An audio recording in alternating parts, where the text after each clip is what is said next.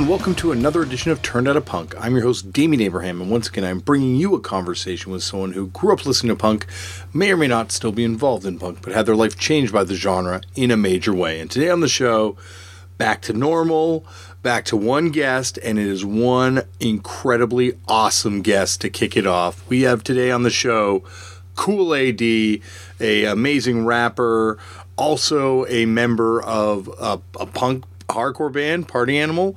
More on that in a second. And also former member of Das Racist. More on that also in a second. If you want to get in touch with me, though, please head over to DamianAbraham.com. There's an email address there. You can send me an email. You can also find me on various forms of social media at LeftForDamian. If you would like to get in touch with me in the immediate way, I guess, beyond that social media stuff, and use Facebook, you can go over to Facebook.com, and there's a Turned Out a Punk Facebook page. If you don't use Facebook, like myself, and you want to see some of the cool stuff that we post on that Facebook page, you can go over to turnedoutapunk.tumblr.com, where we also post some of the cool stuff that gets sent into the show on that thing there. If you'd like to support the show, the best way to do that, if you use iTunes, is to subscribe to the show over on that said iTunes thing, and also write a review and rate the show. While you're over there, you will see that there are some other podcasts in the Turned Out a Punk family. There is Oil and Flowers, which is hosted by Buddha Blaze and myself, where we talk about cannabis. There is Clobbering Time, hosted by Tom Bryan and myself, where we talk about wrestling. And then, of course, there's Turned Out a Punk Footnotes, where each week Chris O'Toole and myself dissect an episode of Turned Out a Punk. And we'll have a lot to get to after this week's show, I assure you. Also, Fucked Up is going to be going on a tour of the West Coast of the United States, and I think we're playing a show in Canada as well, up there in Vancouver, my favorite part of the world to kind of tour. You can come and see us on, well, you know, recent news stuff has kind of hampered that in a major way, but we're going to be celebrating our record. Oh boy, it all feels so. Anyway.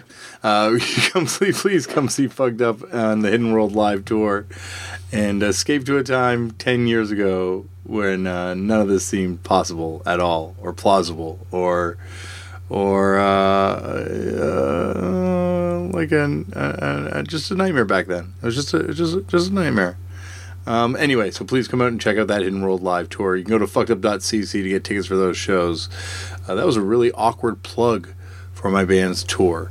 Speaking of awkward plugs, also you can check out all the stuff I do over at Vice.com, including the Terminal of Death documentary and the cannabis stuff. I'm going to get more stuff coming out there in the near future, but that's it for the plugs. Now on to today's show. Today on the show, one of my favorite artists, one of the people I think is truly inspiring in so many ways. The person I'm talking about, of course, is Kool A.D.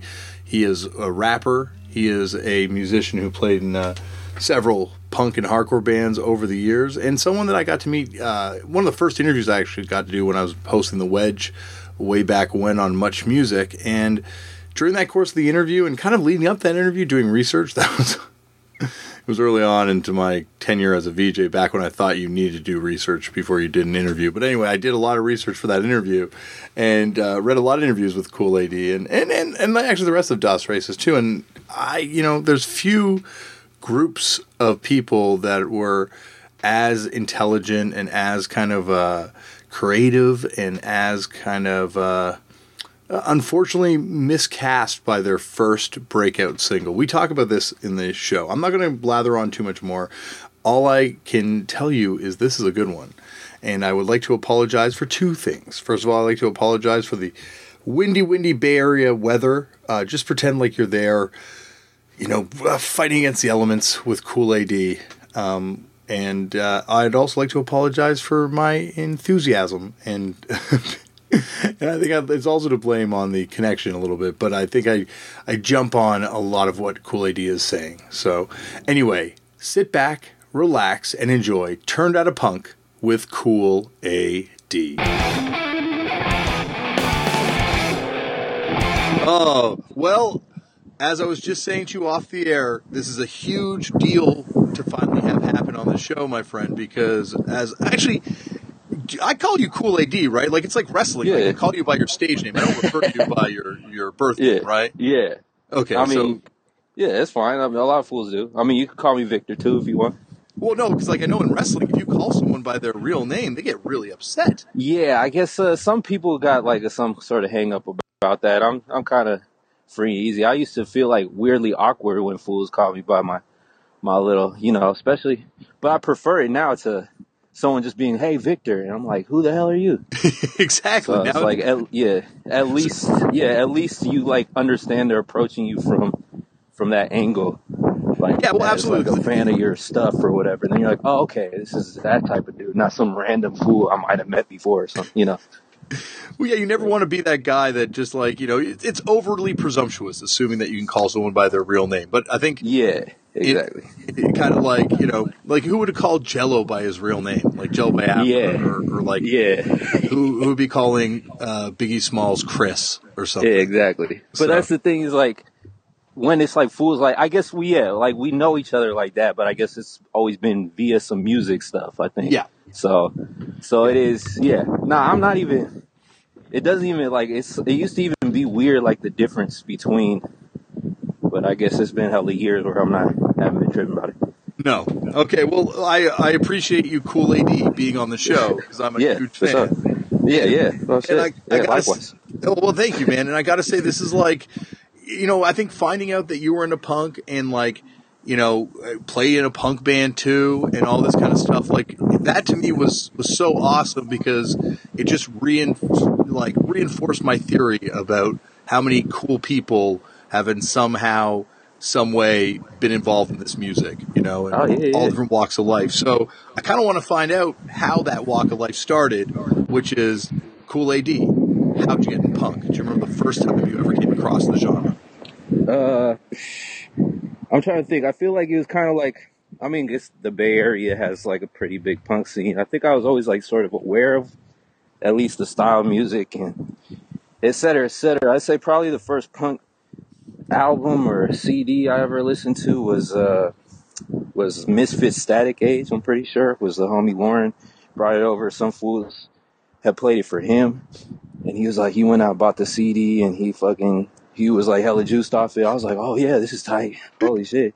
You know, cause this really doesn't sound like, then I kind of was like, okay, so that's what this genre is. And then I kind of, from there, you know, obviously Dead Kennedys is huge in the Bay. So got into them. Had you seen it on TV or any of that sort of stuff prior to like on MTV or anything? Yeah, I must have seen something on MTV because it wasn't like there wasn't any sort of like big epiphany moment. It like was always like a thing I was aware of. Mm-hmm. But I think listening to that Misfits album was like the first time I really like sat down and heard like an entire punk album, and I was like, oh shit, okay. And it's then amazing. It's amazing that Misfits come up all the time on the show, and it's like it's kind of like my running theory is that they are simultaneously the greatest punk band of all time and not at all a punk band. Yeah, they're basically not a punk band. It's true. Yeah. But they're like the gateway drug. Like, yeah, but the music is like the best music possible, but like... Yeah. But yeah, anyway, go on. Yeah, for sure. It's like a shoe-op band, but with distortion. Yeah. And like, it's... Yeah, you know, it's like... But it's... Like, the distortion is enough. It's like perfect. It like, that distortion like sets the tone and the palette for you to really like... fuck with all types of punk after that. Absolutely. And the fact that, you know, like just the historically and who they played with and where they played, you know, it's a good intro to the thing. Mm-hmm. But, you know, I guess, then I guess, you know, there was like a record shop a few blocks from where I stayed in Alameda called Axis Records. Okay. And, they like, you know, they had a big punk section. The dude that ran it was like this Satanist punk dude, Joe Franke, who actually had a band. I think they still play sometimes. Fracas. It's like kind of like they play like once a year now, pretty much. Like he moved to Virginia, I want to say, and he comes back to the Bay, and they play in the Bay like once a year. But we're like, are they like a Gilman band or what kind of? Where they played? They played Gilman a few times, but they were more like I don't know if you know like other venues in the Bay. They played like. Burnt Ramen a couple times. Yeah, okay, Burnt Ramen, more of a Burnt Ramen type band, I guess. Though. Yeah, Slaughterhouse, Chop Shop. They were like, I would say like, you you kind of think of like Gilman as like the Misfits of punk venues in the Bay, you know? Yeah. And they're like the next step in, you know, they're doing the slightly like the cooler warehouses that like less people knew about and shit. Dude, I've played my fair share. I've gone from the Misfits all the way down to the Spazz of Bay Area. Oh, bruh, Spazz. I went to the last Spazz show at Gilman, actually. Oh, I wanted to go so badly. Oh, my God. That was literally one of the best shows to this day. I must have been like 15 years old, 16 years old maybe. It's to this day, one of the best shows, hands down, I've ever fucking seen was that last Spazz show, man. They like open with Zodiac, that first joint off and it was literally just like straight like the fucking CD. Like I was at a fucking Metallica concert. It was insane, dude. I was like, how the fuck? And then they just killed it for like, it must have been like 2 hours, it felt like. It could have been like an hour, I don't know. But it was crazy, dude. It was I think a 2 hour Spazz set would be every song they ever recorded. And then yeah, exactly, right? No, the thing is, yeah, what they had like hundreds of songs, but yeah, it's probably about like a 3 hour discography too. That's like who's the one that's like that? Charles Bronson. Oh yeah, absolutely. Oh man, that like you just put on the discography like a long ass album, like a triple album, and it's man, Charles Bronson definitely like it was like we were playing like kind of more. New Earth Creeps was the first one we was in. Well, actually, no, before that, it was Vlad and the Impalers, which was, yeah, I think actually. So your first band's Vlad and the Impalers? We practiced as the Dorkastra for a second. And then this other fool. Yeah. You know, we had like a few titles, but I think the first, we did two Dorkastra shows, my fault. And then we did, with another fool, we did Vlad and the Impalers, so. But that was the one that stuck. We did hella shows as Vlad and the Impalers, you know, over at Axis Records and house parties and shit like that. Well, yeah, because I guess like we jumped way ahead because I kind of get back to like, so you started hanging around Axis Records and looking at the punk section. So I guess at this point were you kind of like already kind of knowing there's a local scene happening or? Yeah, well, they do shows at Axis Records actually. So they'd have shows. So I'd see like hella little local bands. Yeah. And, like, what was the first show you ever saw? Do you remember? Shoot, I can't even remember, to be honest. It might have been Monster Squad. Okay. Which was like, they kind of like were like Casualty style. Casualty style, like spiky hair, like straight up real like punk rock shit. Yeah, yeah. You know, like they all had like the whole thing, all the gear and all that shit. They're like kids out of, I want to say like Hayward or something. Like, you know, kind of like out in the suburbs, but like the Cuddy suburbs, you know? Yeah, yeah, yeah. And they were, you know, it's like four white kids, like about our age, you know? So we just like saw, I'm pretty sure that was, if it wasn't that, oh yeah, because they played with the Ugly Bastards, which is the homie, Joe, who's in this band called Fuck 'Em Now. Okay. And he was in American Terrorists, which kind of had some like, you know, they were kind of, they did a bunch of shows back in the day too. Yeah. And that fool, he like lived a couple blocks from me. He was also around my age. I think he was like maybe a year older. And I ended up playing drums in his band, The Wasted, before they became American Terrorists. But basically, yeah, there's like also a music shop like down the block from Axis, like musical instruments, Dr. Bombay's, and that closed down. But the dude that ran it, Dr. Bombay's, the only like anyone knew him as Dr. Bombay. I don't even remember his real name. Did he have a band called Dr. Bombay? I imagine there's a couple Dr. Bombays. But I think it's a reference to like an old classic rock song. Okay. Maybe like, but I forget. It's like Pink Floyd or some shit like that. But maybe not Pink Floyd. Some other shit. But yeah, basically. Sorry, I'm like walking around in this cold ass. Like the kids inside. So I'm like walking around. It's hella cold outside. So I probably sound like, oh shit. But yeah, let's see. Yeah, Dr. Bombay, he's like this Irish dude who was actually illegal, like an illegal Irish immigrant, which you thought was like impossible in like the 90s. But, but yeah, so he was there and he had hella guitars and basses and amps like for pretty cheap, like a bunch of vintage stuff. And then he had some drum parts upstairs. He was going to like expand that into a drum section. Then he just, you know, he kind of just was like a pothead and he was lazy, so it never happened. Yeah. So one day I'm like, I got like $40. Let me get like all the drum parts in your upstairs. And he's like, fuck it, you know. would probably like need to buy whatever little drugs he was doing. And he was like, yeah, fuck it. Okay. You're like 12 years old. So yeah, that's cute. I'll give you this shit. It was super busted. There was one good kick drum, like a Pearl kick drum that was like, you know, probably from the 70s. That was in and of itself probably worth like $200-$300. But aside from that, there's like a decent floor tom. You know, it was like the beginning of a kit, and I started building the kit from there. Where were you playing? Where did, like, had you been playing instruments prior to that, or where did the drums go?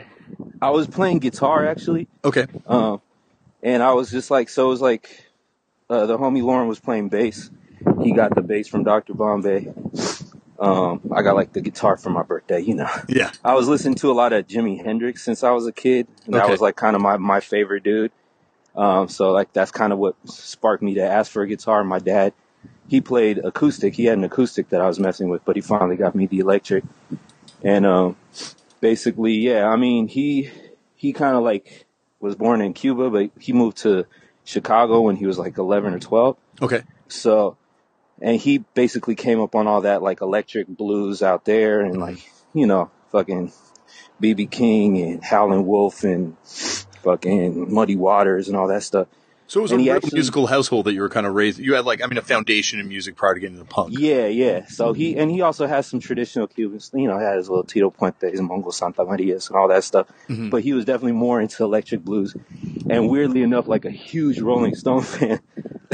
That's awesome. Which is like, well, I guess the Chicago blues influence was they were stealing heavily from that, right? So for sure, they totally. Well, and they even recorded with some of those fools too. So, you know, I would have thought he'd have more of a purist mindset, but he fucking loves the Stones too. So, but you know, but I guess because he's like Cuban too, so it's like it's all like not Cuban music.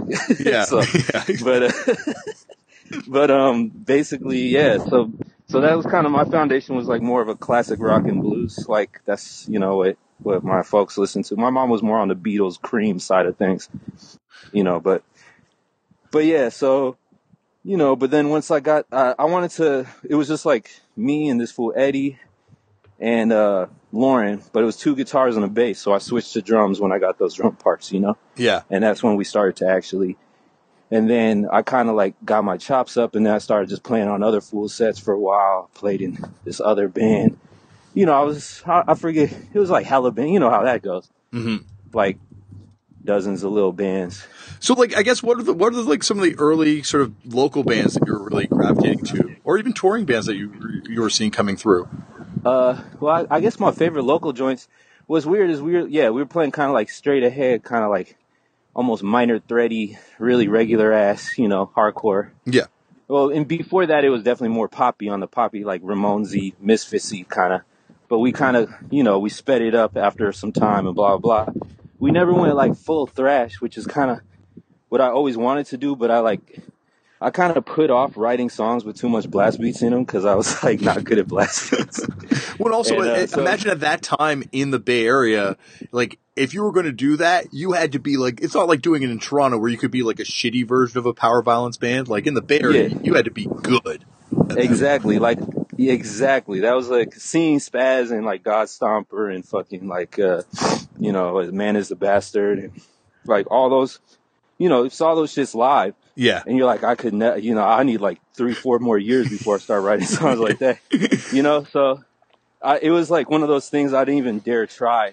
So like way later, I still want to do like a full on just thrash album, but I think I just need to like start doing aerobics before I get into that. Yeah, exactly. Well, that's the thing, is like no comment, like, you know, like those guys, like from what you hear, they were all like jazz musicians. Yeah, exactly. And that's what I heard. Guys. Yeah. Max from Spazz apparently learned on jazz. Yeah. And you can see it's like a lot of jazz timing in that thrashing, that grind stuff. Yeah, and I imagine, like, the stopping, too, like, to be able to stop like that and everything. Yeah, man. These fools was claiming. Yeah, I've seen a lot of bad versions of that. So I've seen a lot of people not schooled in jazz do that. Yeah, exactly. Well, I mean, even that, like, there's definitely, like, no shortage, too, of just, like, grind bands that, like, couldn't quite do it, and they had their own appeal for that reason, you know? Mm-hmm. It almost got, like, they almost got like, you know, is this line between grind and like art punk that like was I always dug that too, because it was like, I don't know, it was like a less, it's a less ego-y scene from the rest of hardcore. Like grind and thrash was really just about like putting in a bunch of, like usually the most humble fools that would just kick it at the merch table. Like I don't even do that. I don't kick it at no merch table no. Like, you know, like, but these fools are like really good musicians and still just kicking it. Like I always dug that humble aspect. That's like the types of shows I always like, you know, and all the shit was like $5 or, you know, $7. Like really $10 was like expensive for a show, mm-hmm. which was like hella crucial when you're a teenager, definitely. When you're in the land of the $5 show, right? Like, or is it, what is the Gilman? Was it like Gilman $5 was, membership? Yeah, you had $3? Yeah, it's $2 membership and then $5. And the membership was, you spent $2, you got the card for what, like a year? Yeah, so yeah, it was $5 for the shows, basically. Well, like, so, like, were those bands that, like, were, like, some of the local bands that you were seeing at that time, was it, like, was it that power violence stuff, or is it, like, more? Yeah, God Stomper, Spazz, but I also saw, like, Sub Incision played a lot, and they were kind of more of a, you know, da-da-da-da-da kind of, let's see, I basically kind of, like, well, Newth Grush, actually, Dystopia. Oh, fucking amazing. You know, yeah, man. Like, that's, like, literally, like, some of the first shows I ever saw. So it really set the tone on some shit. Like, yeah. I don't know. So, like, yeah, so you're seeing these bands, and I guess you're going to these shows, and you're playing. Like, what was the first show your band played? Did you play with any of these bands? Did you ever get to that stage, or is it all just been your own? Let's see. When, by the time we made it to high school, and our band had become New Earth Creeps at that point. That was like the fully gelled version of the shit. Let's see. We played with Naked Aggression. Oh, fucking awesome. Yeah.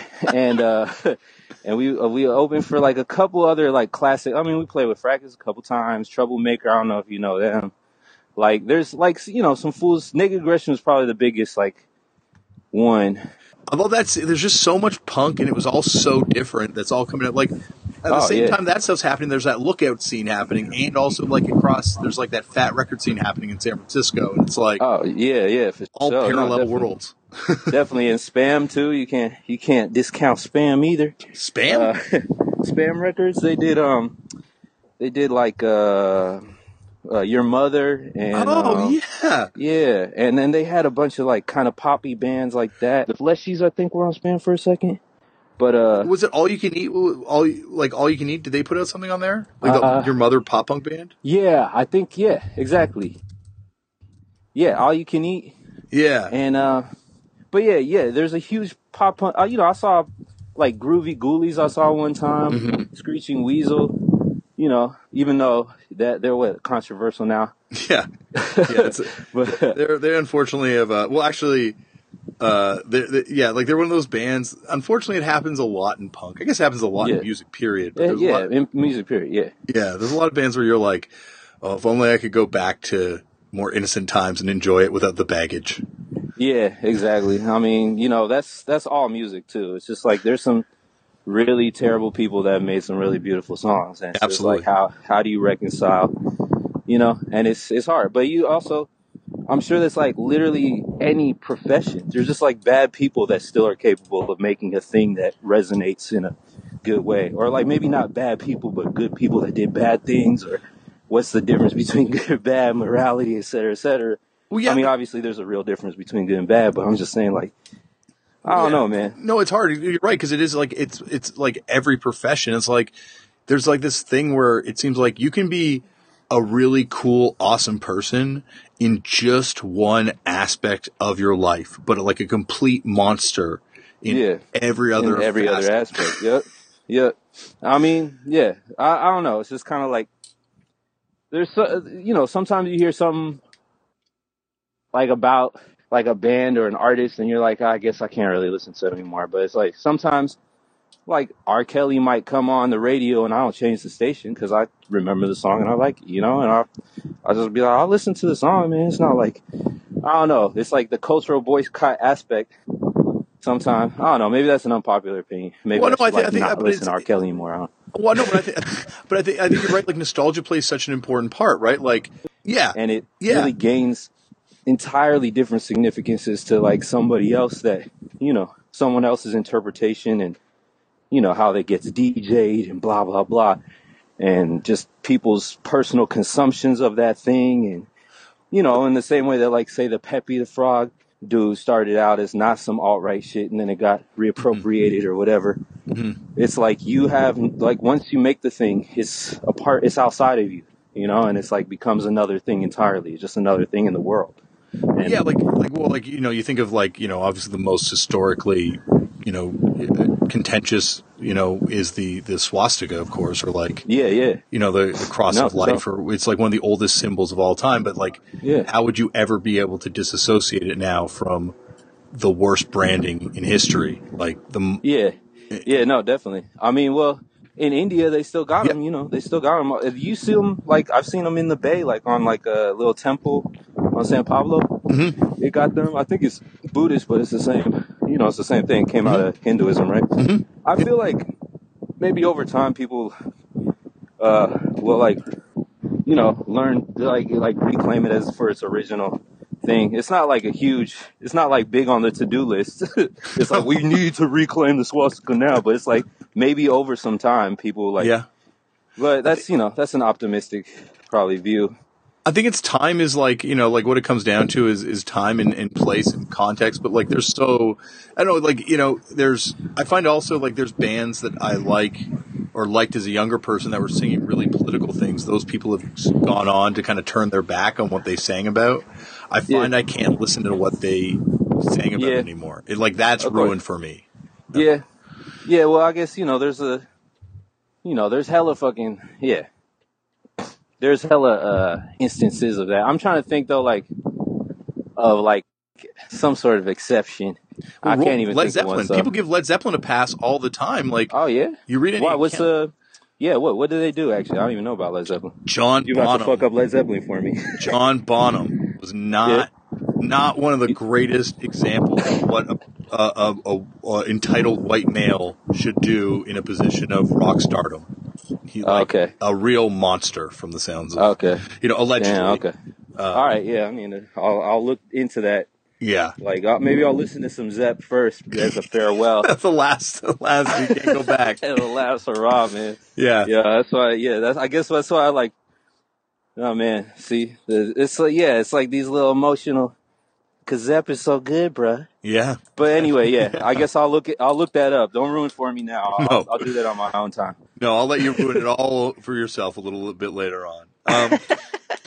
But like, you know, obviously we've gotten really off the topic, but I think, but I think that also speaks to the scene that you came from. That scene is, you know, there was a real strong politics to the Bay Area and a lot of the punk that came out of Max Rock and Roll, especially. Was like, were you aware of that side of it at all, or was it more just about the music at that point for you? Well, definitely, like you know, another thing that drew it to me, aside from it being like cheap, accessible music that was oftentimes all ages, or at least, you know, and actually almost always all ages, and spots where you could just like go smoke weed and drink beer as a kid, which is like, you know, like that was a big issue. That was one of my big issues as a kid. But you know, I was that's really like, something that's unique to the Bay at punk venues, I find too. Yeah, exactly. Well, I mean, you know, they wouldn't let that happen in Gilman, but they had the little creek down the way that you know, you just got sauced up beforehand. You know, sneak a little flask in, you know, all that type of stuff. But yeah, I mean, like, yeah, no, definitely like the political side of it was also like another thing that, you know, I kind of, you know, I was drawn to the rebellious aspects and the, you know, forward thinking liberal policies and whatnot. That was definitely like a, you know, like part of why I dug it for sure. Yeah. I mean, and so you can't, And it's like, you can't even, there's no way you can kind of like be in that scene, and not like absorb some of that and like, you know, at least hear it. So it's like, it's being talked to, it's like the fucking, I don't know. It's like the whole scene has like a strong conversation about various, you know, like all the, I don't know. I feel like all the kind of like, I don't know, Zen koans about race, class, and sex and gender and orientation and, you know, like oppression and I feel like all those conversations I had had, you know, before, like, it's stuff in, like, in the news that people are talking about, like, for the first time. Mm-hmm. And I feel like fools in, like, just at a punk show might have just, you know, like, one long drunk fight might have covered all those topics. You know, like, I don't know. I think that that's what, I guess, you know, it's also like, what is punk? And, like, is it a collection of sounds and plus a culture and a style of dress? Or is it just an attitude? Or, you know, and it's obviously can be any and all of those things, but it's like, you know, the one thing that was central to was like, I don't know, maybe the one thing that's central to is hard to, it's hard to pin down one thing that's central to it, but I guess that's why I dug it. It was like a very anarchic, you know, a thing with like a lot of different directions and possibilities, and just like there was, you know, slightly less ego, still some ego, obviously. You can't get rid of ego. It always pops up, but like, just like, I mean, ideally you can get rid of ego, right? But, well, but I mean, like it's almost impossible in music. Like, it seems like people, yeah, like even when you try and get rid of the ego, people put it back in there for you. Yeah, well, because it's also like even the act of making music. Like, I have, you know, a tune and a collection of words and a rhythm in my head that I now have to put out to the world for why. Like, why you think the world deserves this? You know, like, why you think you should do this? But it's like, I guess you don't even think about it in those terms. You just like, I literally just like want the thing that's in my head to be outside of it so I can listen to it like a song on the radio, mm-hmm, you know, just like any other song that I hear, you know, like I like music. I want to make some too. Mm-hmm. So, I mean, there's the essential, like that's the essential, you know, nature of like the urge to do that. But I guess, yeah, I guess like what punk means or whatever. I don't know. I guess even the like word punk, I was like, I never really called myself a punk, I guess, just because my dad has like a sort of OG's perspective on that word. And he's always, but why do they call it punk music? You know what that used to mean, right? You know? And so, you know, and obviously that's supposed to, you know, kind of shake someone out of their, you know, and draw attention to semantics and blah, blah, blah, et cetera, et cetera. There's many different ways to intellectualize the whole thing. Absolutely. But I guess I've just always admired, you know, I like free jazz, I like noise, experimental. I've always admired people that make music that aren't really as hampered by the rules of it as someone, you know, who say, I'm in a classic, you know, jazz band. I'm in a classic rock, 70s and 60s influenced, mildly psychedelic rock, you know? Yeah. Like, I mean, and there's plenty of bands like that are fucking amazing, but I guess I'm just saying... Yeah, I just always dug the fact that it looked like you see a punk band, you're like, oh, okay, I could do that. And you sat down to make a song and you were never like, okay, how should you're just like, I guess I just do whatever. Yeah. You know, like I appreciated how it showed you how to do it with less rules, you know? And that's the whole reason I mess with it. And I guess applying that on a greater political scale too, just like imagining a world with less rules. You know, because, you know, rules seem like inherently, you know, there's no a priori upon which to rest your hat. I do think one rule that you came up with on a song lyric about a national, and I mean in my Canada, national salary cap for everyone would be a good rule. Yeah, national salary cap seems all right, but I think probably better than that. And I think I was still just being like, someone had literally said that to me 10 minutes earlier. And I was like, yeah, that's a good idea. I'm going to put that in the song too. But I'd say better than a national salary cap is no money anyway. Mm. But, you know. Yeah, probably true. But that's, again, semantics, you know. You think reclaiming a swastika is going to be a hard battle? Yeah, I feel like once there's no more Nazis, it'll be easy to just be like, oh yeah, the swastika actually means, whatever it actually means, is some Hindu shit, right? Hindu and Buddhist.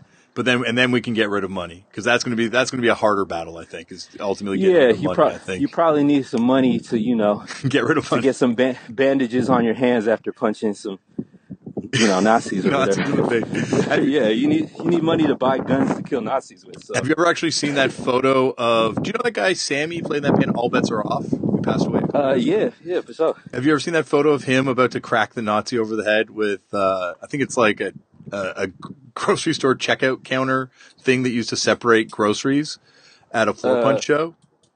Oh shit! No, I did not see that. That's crazy. It's the most amazing photo. I just posted it around today because I'm messed with that. Oh, it's like, you know. And once again, I speak, I guess, to the power of the Bay Area and all that. Oh yeah, man. Awesome There's a stuff. Lot of I saw a lot of Nazi punching in the Bay, man. There's like, for some reason, also a surprising amount of like white supremacist punk bands in the area. Well, they're not from the Bay. They're more from like, I don't know, like fucking Oxnard and Torrance and shit. You know, way out in the cuts.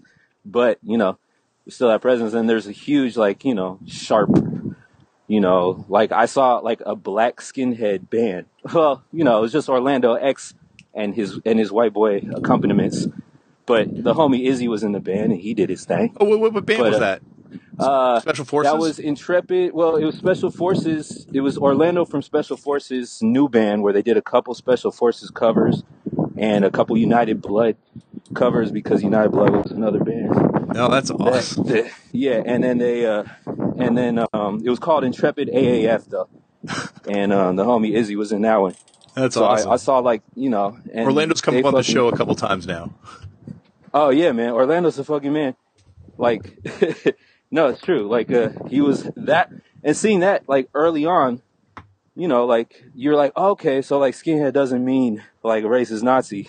Yeah. It can be, like, you know, and then you, like, okay, so it started by, like, you know, Caribbean immigrants in the UK, right? Mm-hmm. And, of course, the white working class of the UK, blah, blah, blah.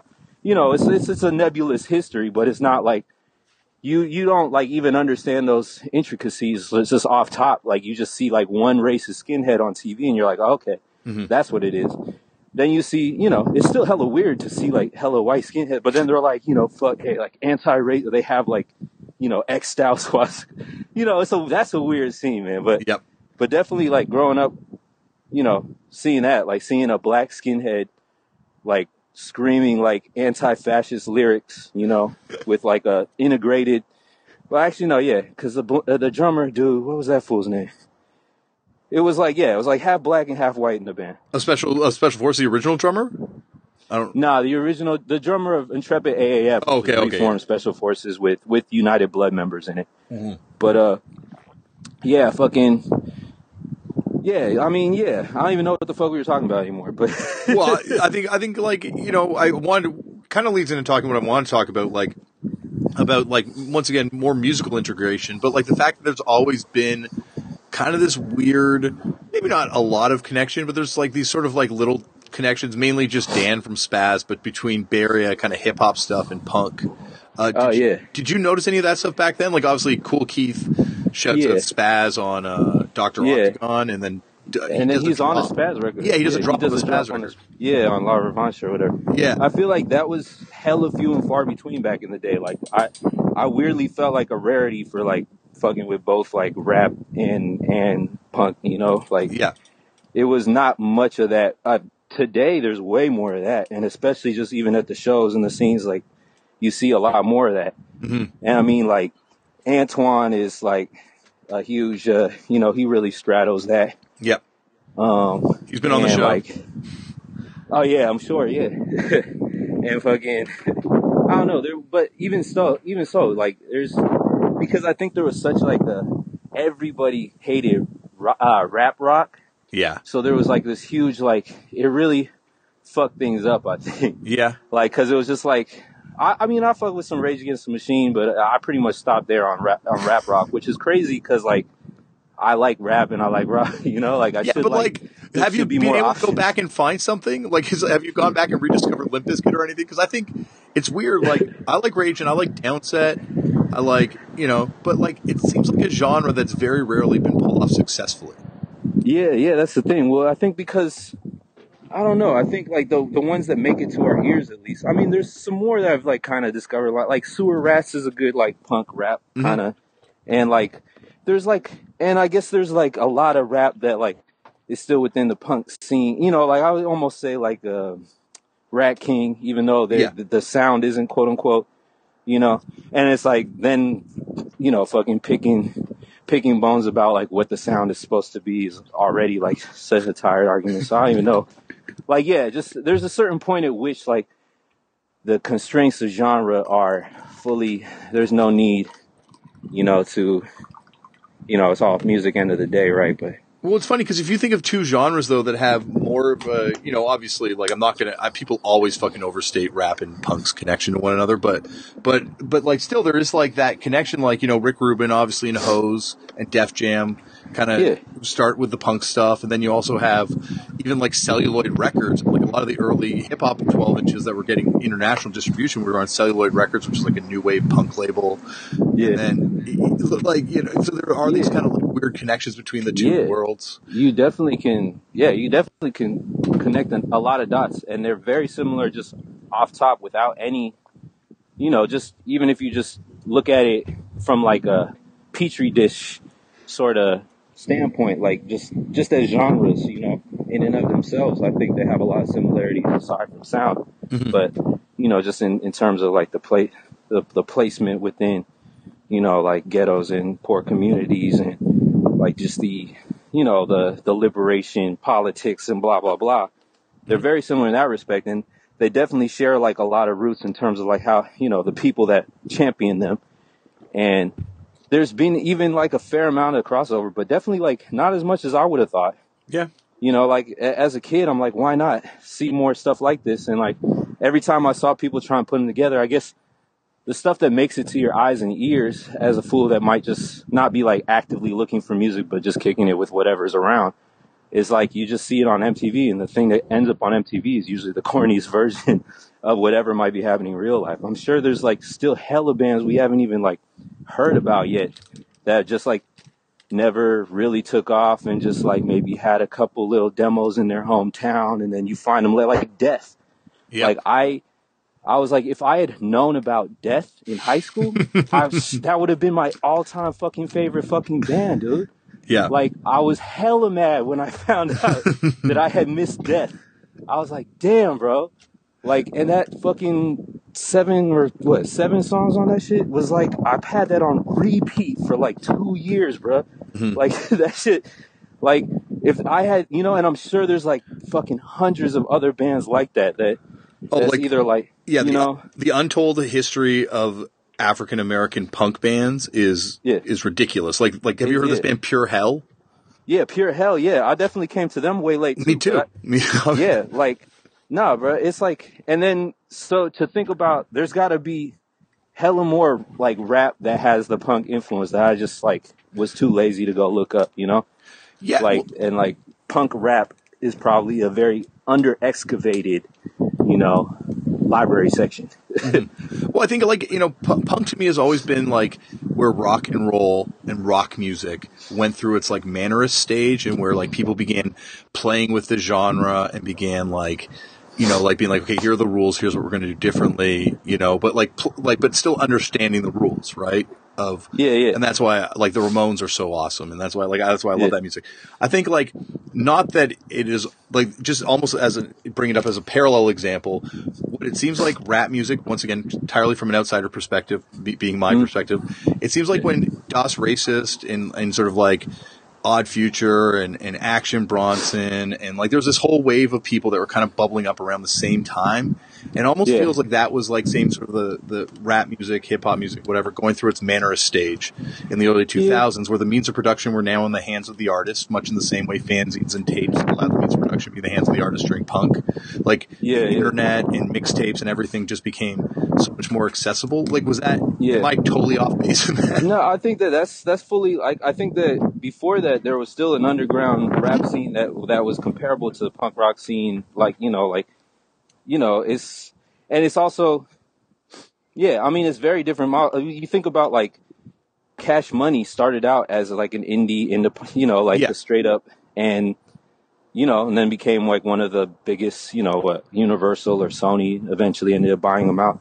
So it's like, I guess and then you think about even, like, I'm trying to think of, I mean, Alternative Tentacles never really sold out in that same respect, but, you know, it's just like, who knows the difference between, like, how, you know, like, maybe Jello had less mouths to feed than Master P, you know, like, it really, like, you can't call one selling out and the other one not selling out, like, no, like, and I mean, you can definitely call Jello not selling out, I feel like, safely. He's been pretty adamant about But, you know, I'm sure a lot of people would disagree with me. I don't know the whole details of all that shit either, so who knows?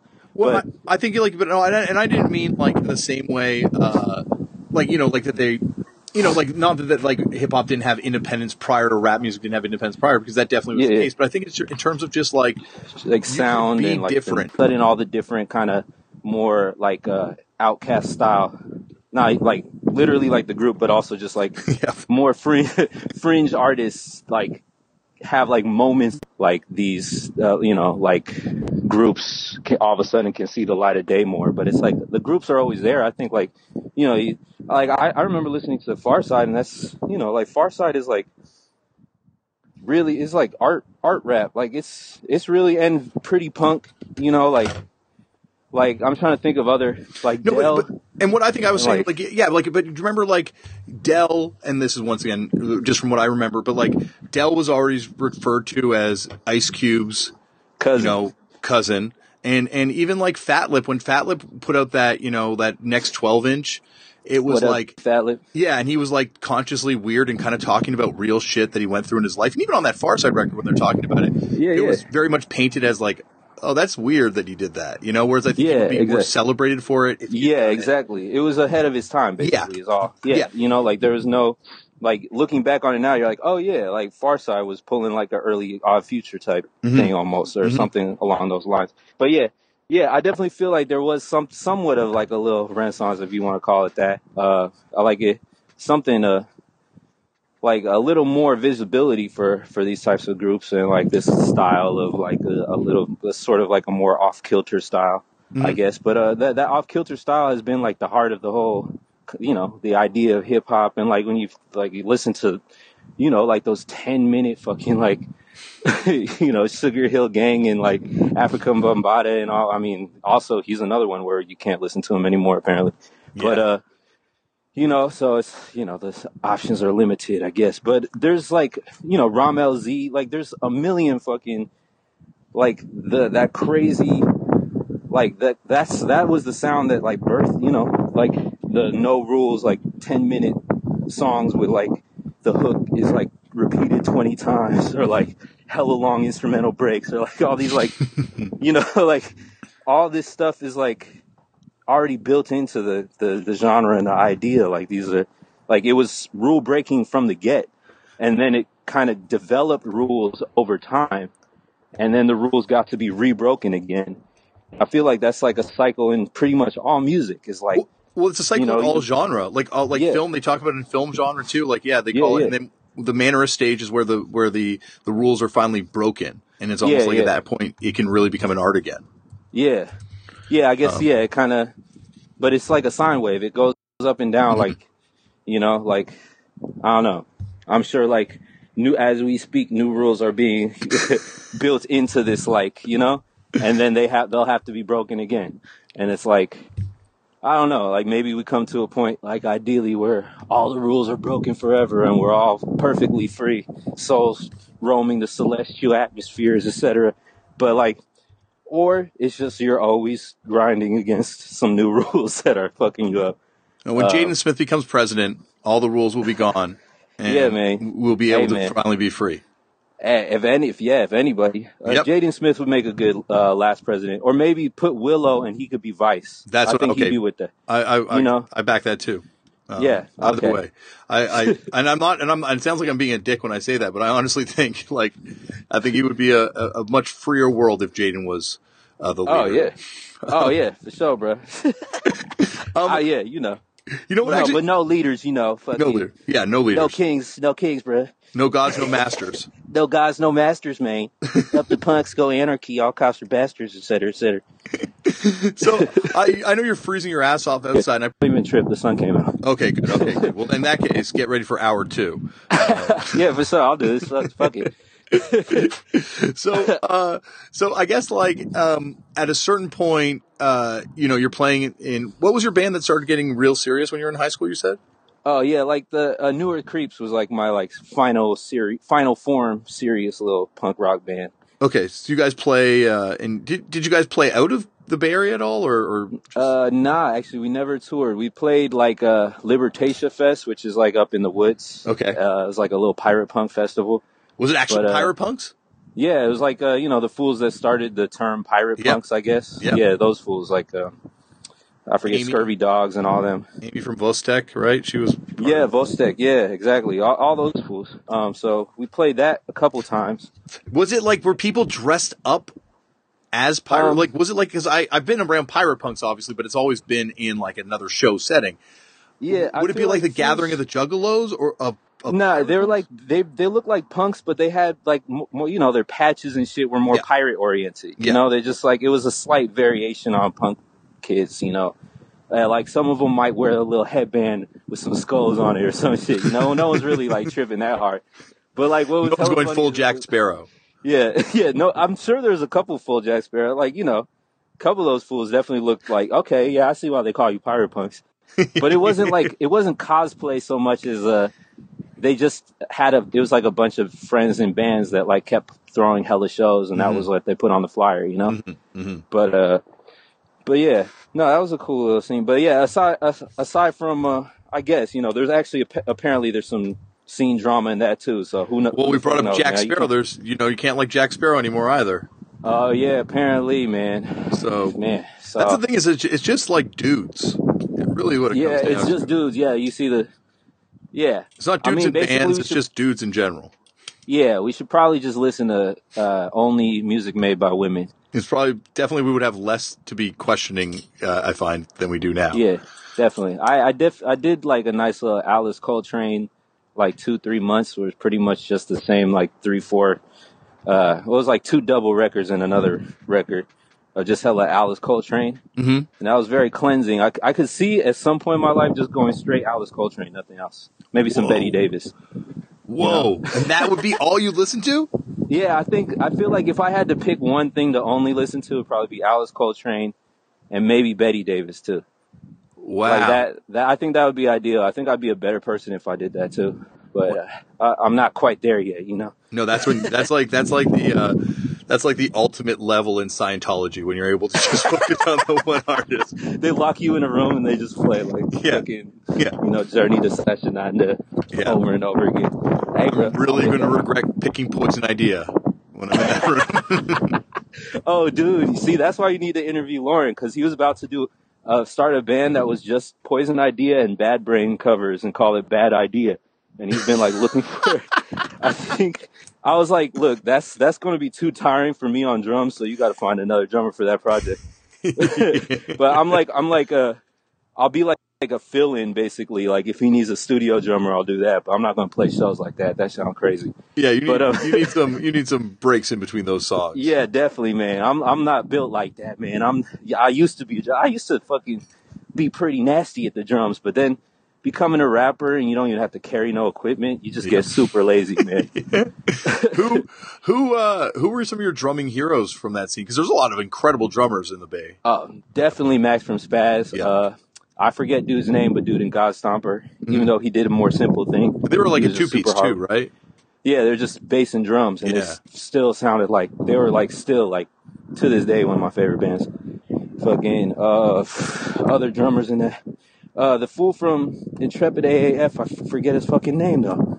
Yeah, I keep bringing it up, like, yeah. Yeah, and then the other fool, I still can't remember. Okay, I guess, like, who from the Jocks, that fool's name? The Jocks? Do you remember the Jocks? No, like Jocks. Jocks. It was like, they're kind of like San Francisco rich kids, but they did like, they started out as like a fun pop punk band, and then they like, when they got like, they tried their little hardcore stuff, and they like really killed with the hardcore stuff, and then they split off into a few other bands. Sharp Knife went super hard. That was Morgan. That dude's a sav actually, and I think he's like a biologist now. But those bands are tight, man. So you got to look up Sharp Knife. Actually, is probably my favorite. I kind of remember Sharp Knife as being like something I heard people talking about as a hardcore band. Sharp Knife is pretty tight. I would say, looking at, then they play with like, they did a split with, or no, Jocks did a split with Fleshies, which is another like kind of, you know, like a little more aggressive than your average pop punk kind of band. They're pretty good. Yeah. And Legendary and whatnot. But let's see. And then, yeah, and that's the homie, Brian, who plays drums in that. That's one of my favorite drummers too, actually. And, the dude that, like, when I was away at college, who played shows, in my stead, this fool Adam. Yeah.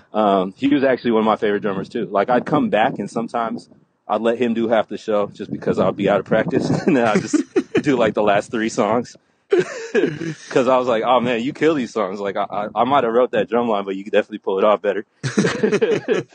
You know? Well, at least you can admit it, right? Like, yeah, exactly, man. I'm definitely more of a writer than an instrumentalist. Like, I fiddle with all the instruments, and I'm like pretty nice at drums, but end of the day, like, you know, more of a writer. Do you ever lay down your own, like, drum tracks for what you do? I have done, like, occasionally added some drums here and there and, like, helped program drums on MP. And it was, like, one of those things where I was hella precious about it. I was like, I don't want to do it unless I can, like, have the time to do it right. Mm-hmm. So I was putting it off for hella long. But I was, like, literally just thinking, I'm going to just do one, like, probably this week, because I was about to book some studio time. So we'll see if that happens. That'll be, yeah, I was kind of thinking a whole project where I've done a lot of stuff where I play all the little instruments, and I, like, you know, do a sort of like a Prince, Stevie Wonder type thing. Yeah. But usually I end up just kind of leaning on some punk rock styles because it's easier to, like, pull off real quick and, like, simple, and I don't like spending hell of time in the studio.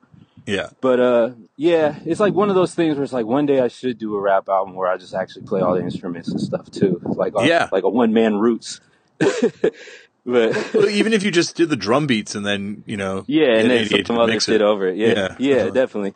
I need to incorporate my drums in there because I was definitely, like, I've been thinking about it more, but I think I just had to flex in all these other different ways before I got down to it. Yeah. But yeah, this year's the year, man. I'm going to do it. The year of the drummer. The year of the drums, man. So I guess, like, were you rapping at all before you went away to college? Like, when did you first start rapping? I mean, I was rapping, like, you know, like in the way that kids might rap it, like in the fucking little cipher here or there. You know, I'd have like a little notebook sometimes. I'd write some rhymes in, but I never recorded nothing. So, well, actually, we were recording some New Earth Creep stuff over at this fool Losis spot. And I did do some raps back then as Encyclopedia Brown. Okay. And actually, so that was like, I had like 4 tracks like that. And that fool was like passing those tracks around to his little rap buddies who were like, oh, who's this fool? He's like, oh, he just plays drums in his punk band I play in. He's not even a rapper. He, like, doesn't want to be a rapper or nothing. And I'm like, oh, crazy. But then, you know, that was... And I kind of did want to be a rapper, but I just, I don't know. I felt like I was already doing drums and shit. I don't know. Musically, I was more on, like, trying to write songs, like, you know, instruments and shit. But I didn't really realize, I guess my, like, inability to use a computer the right way really hampered my ability to make rap music at that age, you know? Mm-hmm. Like, I still, like, I'm better at, like, an instrument is as far as I can go, really. Like, I've always been clueless. If you sit me down at a computer or even an MPC, if someone hadn't pulled up the sounds already, like, I can play a nice little, you know, thing on the MP, but I can't turn the shit on and, like, load up the shit and save the shit myself, you know? Mm-hmm. Like, I haven't just learned that one fucking day of sitting down and learning the shit. I just, like, for whatever reason, always put that shit off.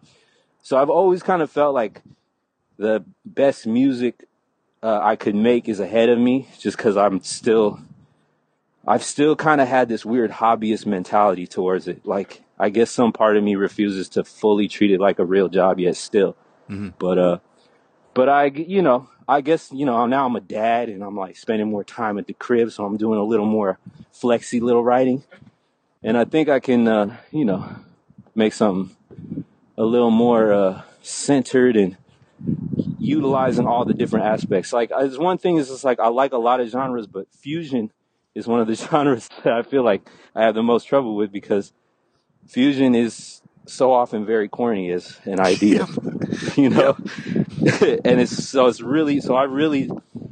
I like stay my lanes in the genres, which even annoys me, because it's like I want to do something that reflects all of the eclectic, you know, But everybody's trying to do everything at all times anyway, so I guess it's nothing new. There's always and there's also like those moments like on the Most Def record where he has where he breaks into the punk song, or there's also that Roots record where they do the hardcore punk song on one of the tracks on that too. Oh yeah, yeah. And they got Living Color on that album. Yeah, yeah. New Danger. Yeah, I remember that album came out. I was in college already, but that was super crucial for me. That was like, you know, like I really enjoyed that album, and I think it aged well too. I thought some of the production on the Living Color stuff, like they could have got somebody on the boards that was that like could fill out the sound more, because it definitely just sounded like The Room, whereas like, I know their more produced stuff is kind of more like anthemic, like kind of stadium style stuff. And maybe he wanted to keep it low pro and kind of raw. And I kind of respect that move now. But at the time, I was like, I want to hear like some real Living Color style production on this shit. But I guess that's nitpicking. At the end of the day, that album is fucking amazing. New Danger, fucking still. Killer song. Like, even better now, probably. I should go listen to that, matter of fact. Well, it's funny because, like, that, you know, like, that was such a cool period for so many genres and music in general, because it was like, and it was like a very free period as far as like what artists could do, but there was still a lot of money. So artists could still. Yeah, exactly. It's right before the internet, like, basically made all these fools. Well, it's not even that made them broke. It just made them fire half their team. You know? Yeah. Well, yeah. You just changed the way you had to do your business. You couldn't sustain yourself at that point. But like, it's funny because like you think about like punk bands back at that point, like Tragedy on a tour sold through like 10,000 copies of their record on vinyl, or like 20,000 copies on vinyl. It's like, oh my god. Like, a lot of that model is still better than, you know, like someone who's like, well, I need a manager and then I need a team and a peer. It's like, no, you actually really just need a band. Yeah. But like, I think it's funny because like I met Ian Mackay and had this conversation. I'm like, there's never going to be another Fugazi. And he was like really insistent that there could be. But it's like, there won't be, because there's not that economic base that like not Fugazi was. Model. Yeah, they were selling their records. They could sell records every night and people don't buy records in that way anymore. So you don't have that independent economic freedom that you used to have. Now we're figuring out any way to get paid now. I guess. I mean, you know, you got your little band camps and, you know, it's just like I guess it's always been the same story. You got to do all the little things, like hustle in every little sideways angular direction. Mm-hmm. Just to, you know, and then, I don't know. There's like a million ways to get it, I guess. But yeah, it's like, sure, there'll never be another Fugazi per se, but like the Fugazi model has now, you know, entered the consciousness, and like, you know, it's another thing to work with. You know, it's like to get, you know, you don't have to get too like overly sentimental over stuff that just kind of like happened to be like, you know, I feel like Minor Threat and them, like they just had like, you know, I guess as they stumbled on, it was a sound that was already they clicked on a good sound, and they connected and they just did the work and blah blah blah, and that's why they became, you know, a legendary band. I guess this is like however that manifests itself today, if it means pressing records versus, you know, putting stuff, you know, selling stuff digitally or whatever, you know, it's like end of the day, it's still the.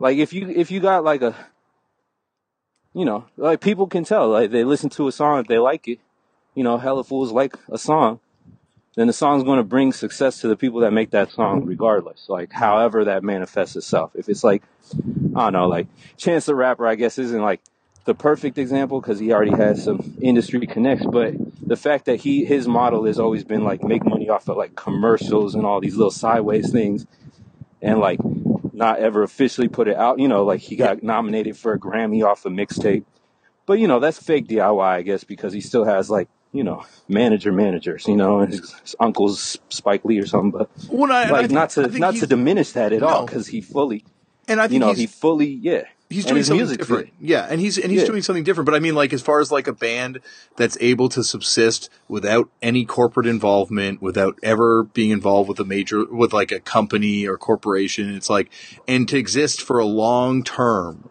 type thing like Fugazi did, it's like, I think that's going to be really hard now. Like, because you have to deal with iTunes from the get go as an artist now. Like, that's you're already in bed with a major, quote unquote, major label right at the start. I guess like all the means of distribution have been kind of like corporatized. Mm-hmm. But and I guess people don't buy. I feel like there's been a little bit of a boom in record sales. I read at some point, which I guess is like. I don't want to get into like some trade magazine shit, but I'm just saying there's still a way. I think too that there's like a Fugazi-esque route is fully achievable in this day and age. Yeah, and it's like I don't know, like maybe it really is just like buy the physical copy and like you just make it so people want to get that physical copy from you, I guess.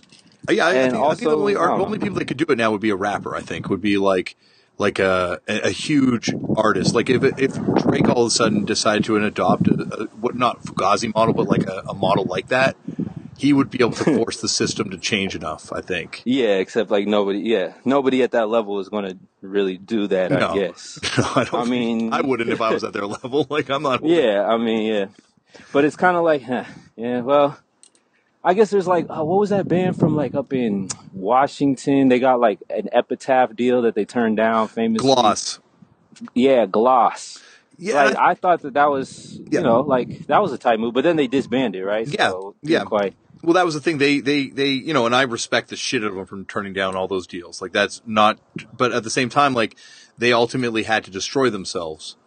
Yeah. Because there was no other, but there is like, I think that the thing is, though, they wanted it to end for probably a number of reasons. Mm-hmm. I think they could have turned down Epitaph and, like, the hype that they had and just, like, the fact that their music was, like, on point and that everybody was fucking with them. They could have done it.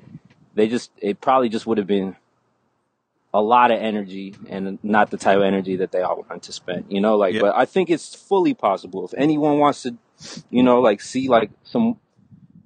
I don't know, some widespread success outside of the corporate system is fully, there's enough little avenues, I think. Maybe I'm being too optimistic again. I don't know.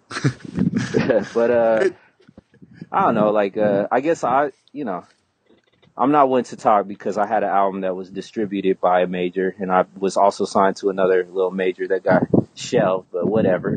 And I'm not one to talk because, like, all my music sold on iTunes. My band has on iTunes. Yeah, my band has a Facebook page. I'm on Twitter. Yeah. Like, it's not like like the artists that we're talking about when they were like, I've opted out of the corporate world. And they pretty much had opted out of the corporate world. Yeah, and you could at that point. Like now, it's like this too far gone. But maybe had they really though? I mean, weren't they, their CDs were still available in certain like corporate record stores, right? Yeah, and I mean, yeah, that's true. And I guess even if you're pressing an album at a factory, that factory is run itself by a corporation, and oftentimes might be owned by even a major conglomerate.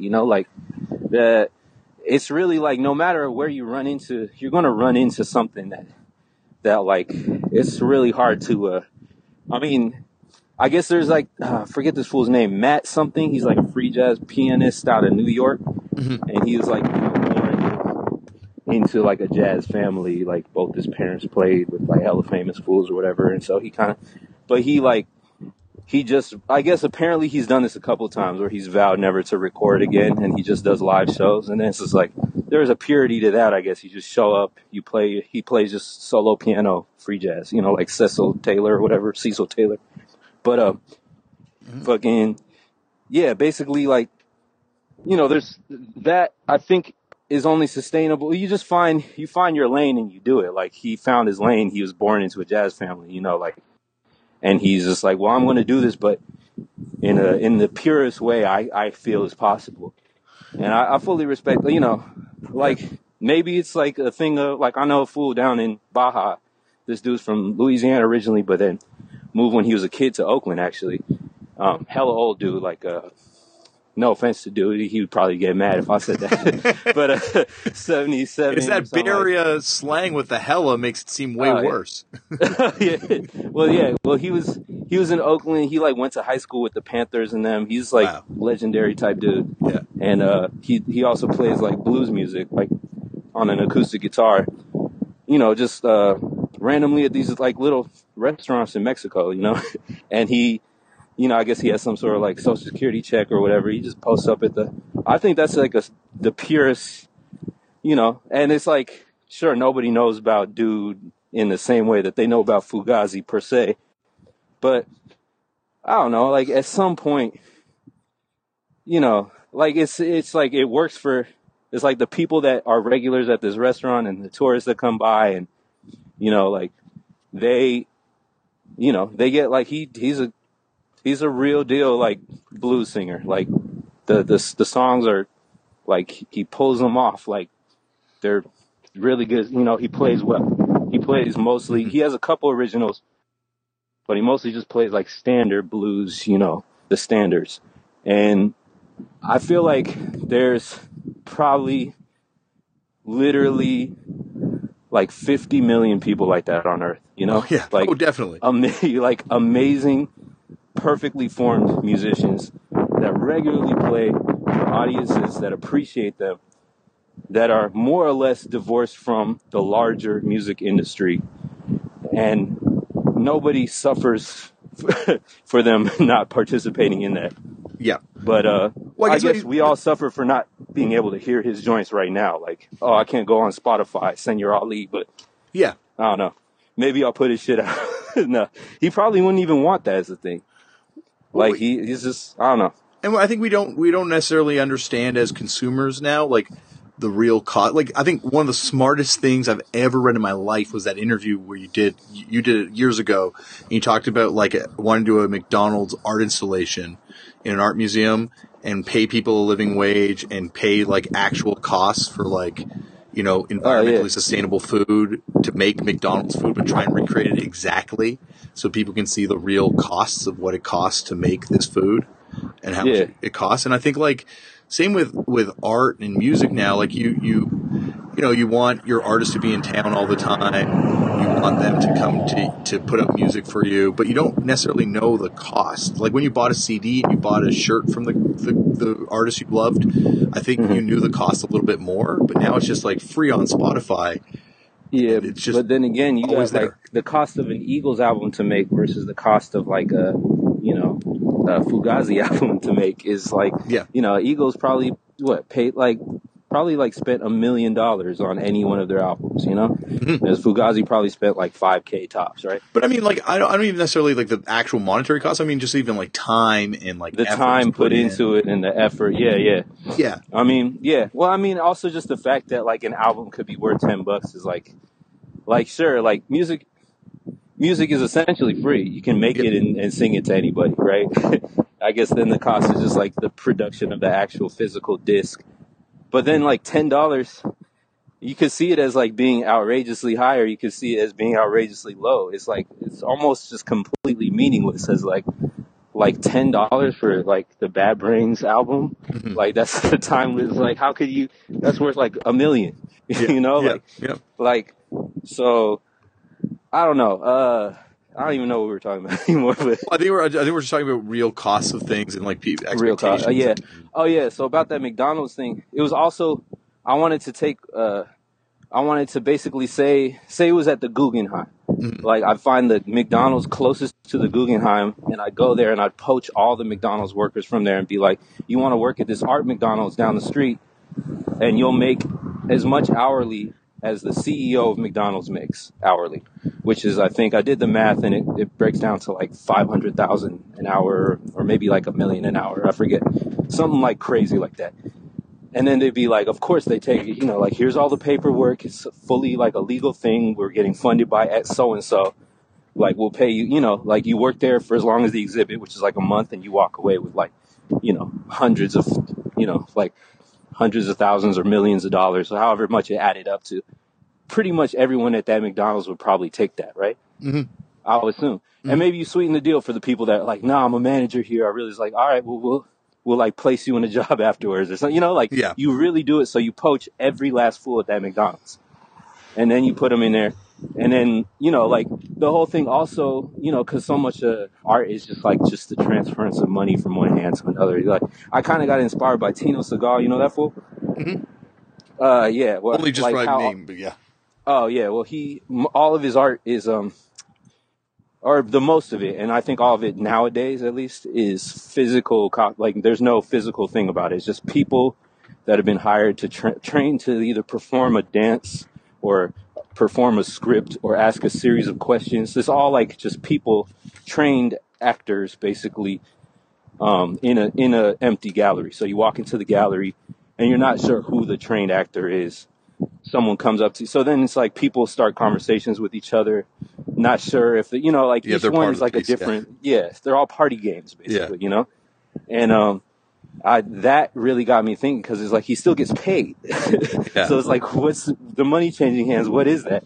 And it just got me thinking, you know, he gets paid a lot. That fool's in the Guggenheim, for example, too. Or like, you know, and like a lot of these artists get paid a lot for, like, it almost is like you're held in higher esteem for doing the least amount to get paid. It's like, it seems like almost the surefire formula. Not quite. Obviously, there's a lot of artists that do a bunch, or, you know, a lot of artists that have like 20 fools working for them to do a bunch of work or blah, blah.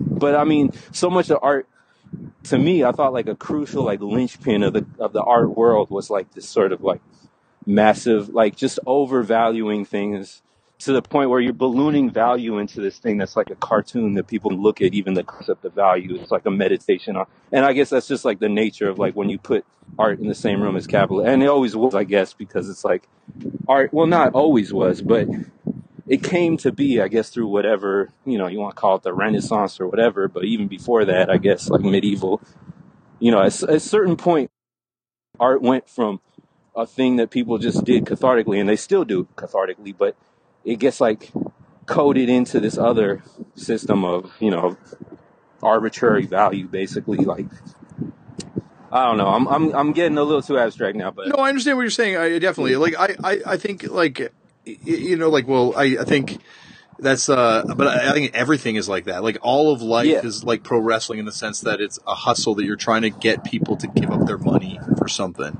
Yeah, yeah. And, but I just think like the thing is, you know, like even like I don't know, but I think the thing is like how much do things actually cost us? Like how much of these things, like, you know, like, if you how much, go on. Yeah, how much would a McDonald's burger that was done in a way that, like, that was fair to everybody? Or a pair of running shoes, you know, that were running fair to anything.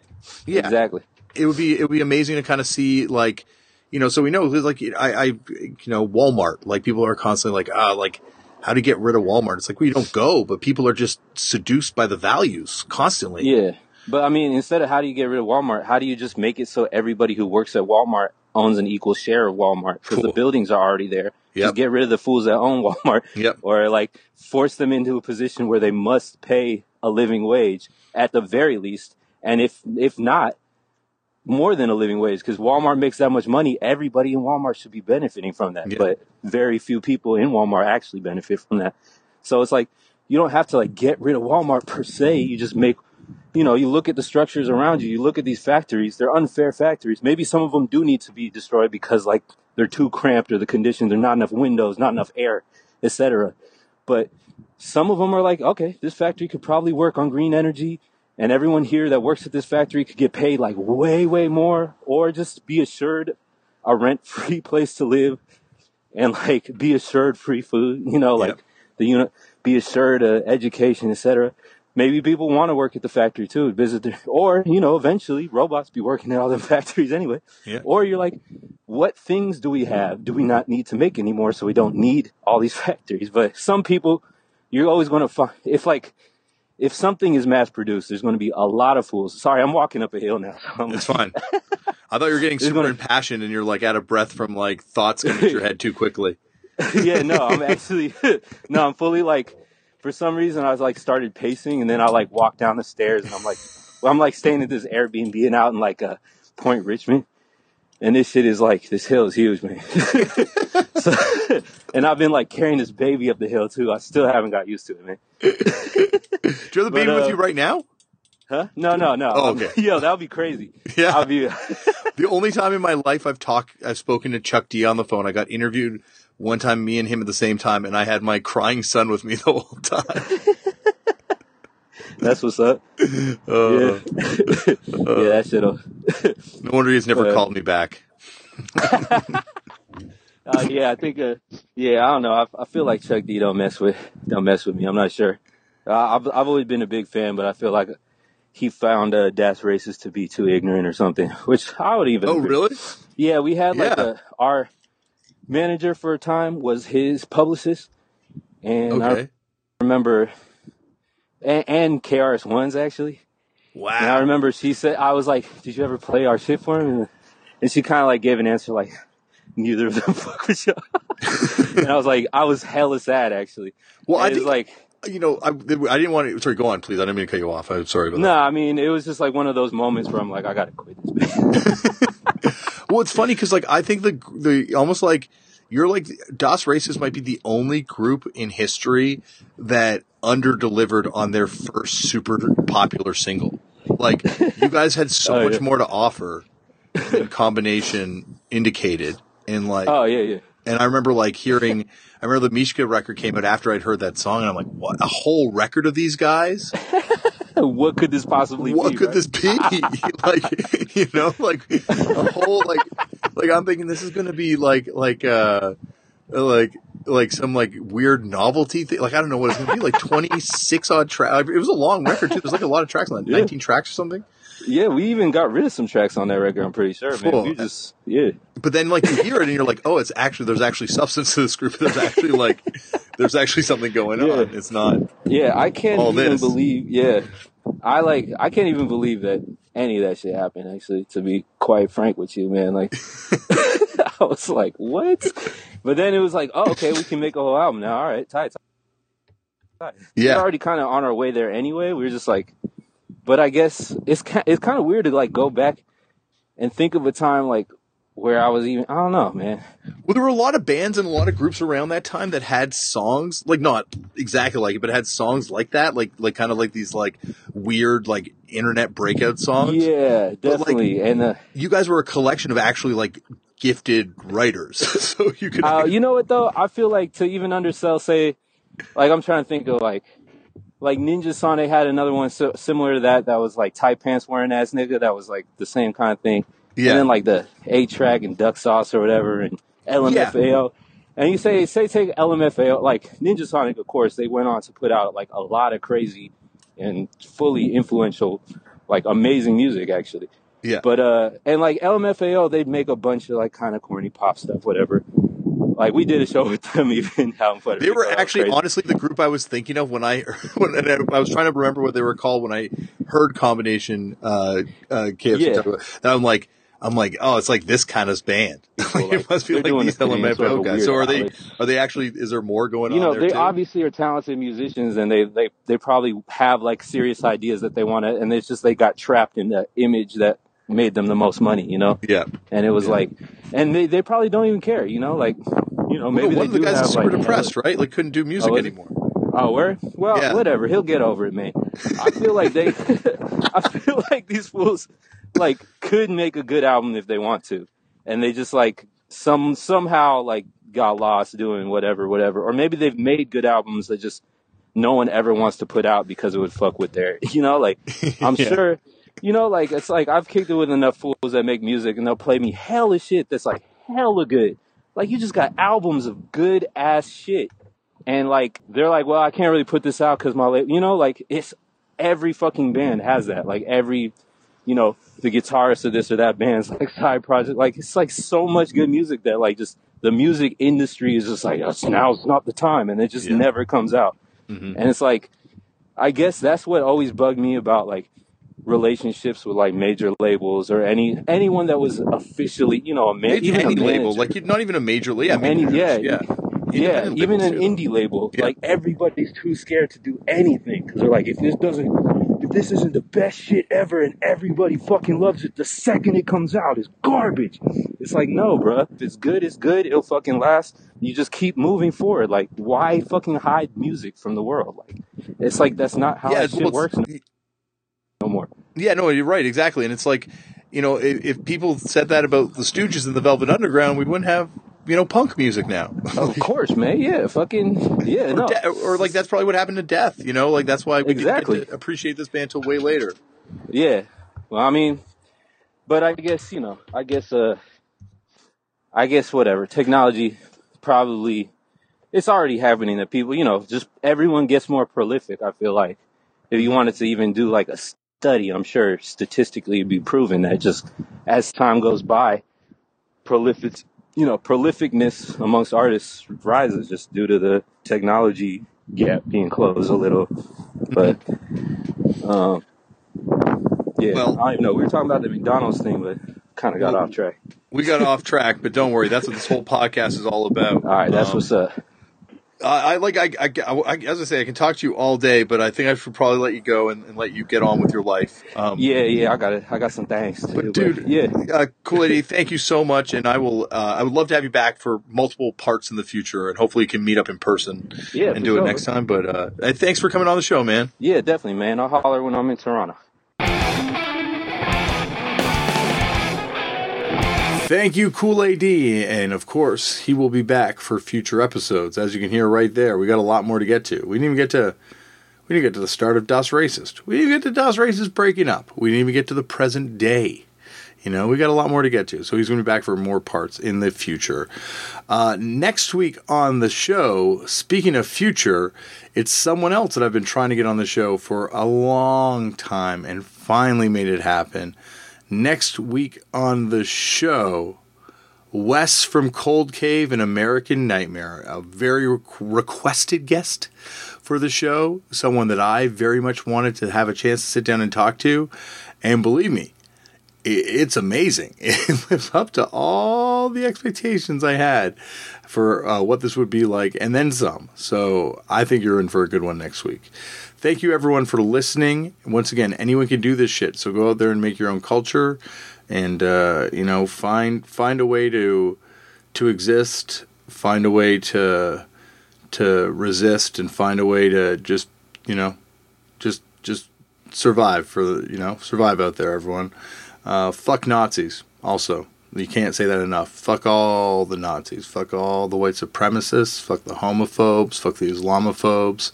Fuck the misogynist, you know, like, you shouldn't have to say it in 2017, but you kind of have to right now, so fuck them, you know, fuck them all. If they're listening, don't listen. That's all you can have to say, you know, this isn't for them, this is for the rest of us, so anyone who is enjoying this right now, finding some sort of a solace in this, thank you very much, and I will see you next week.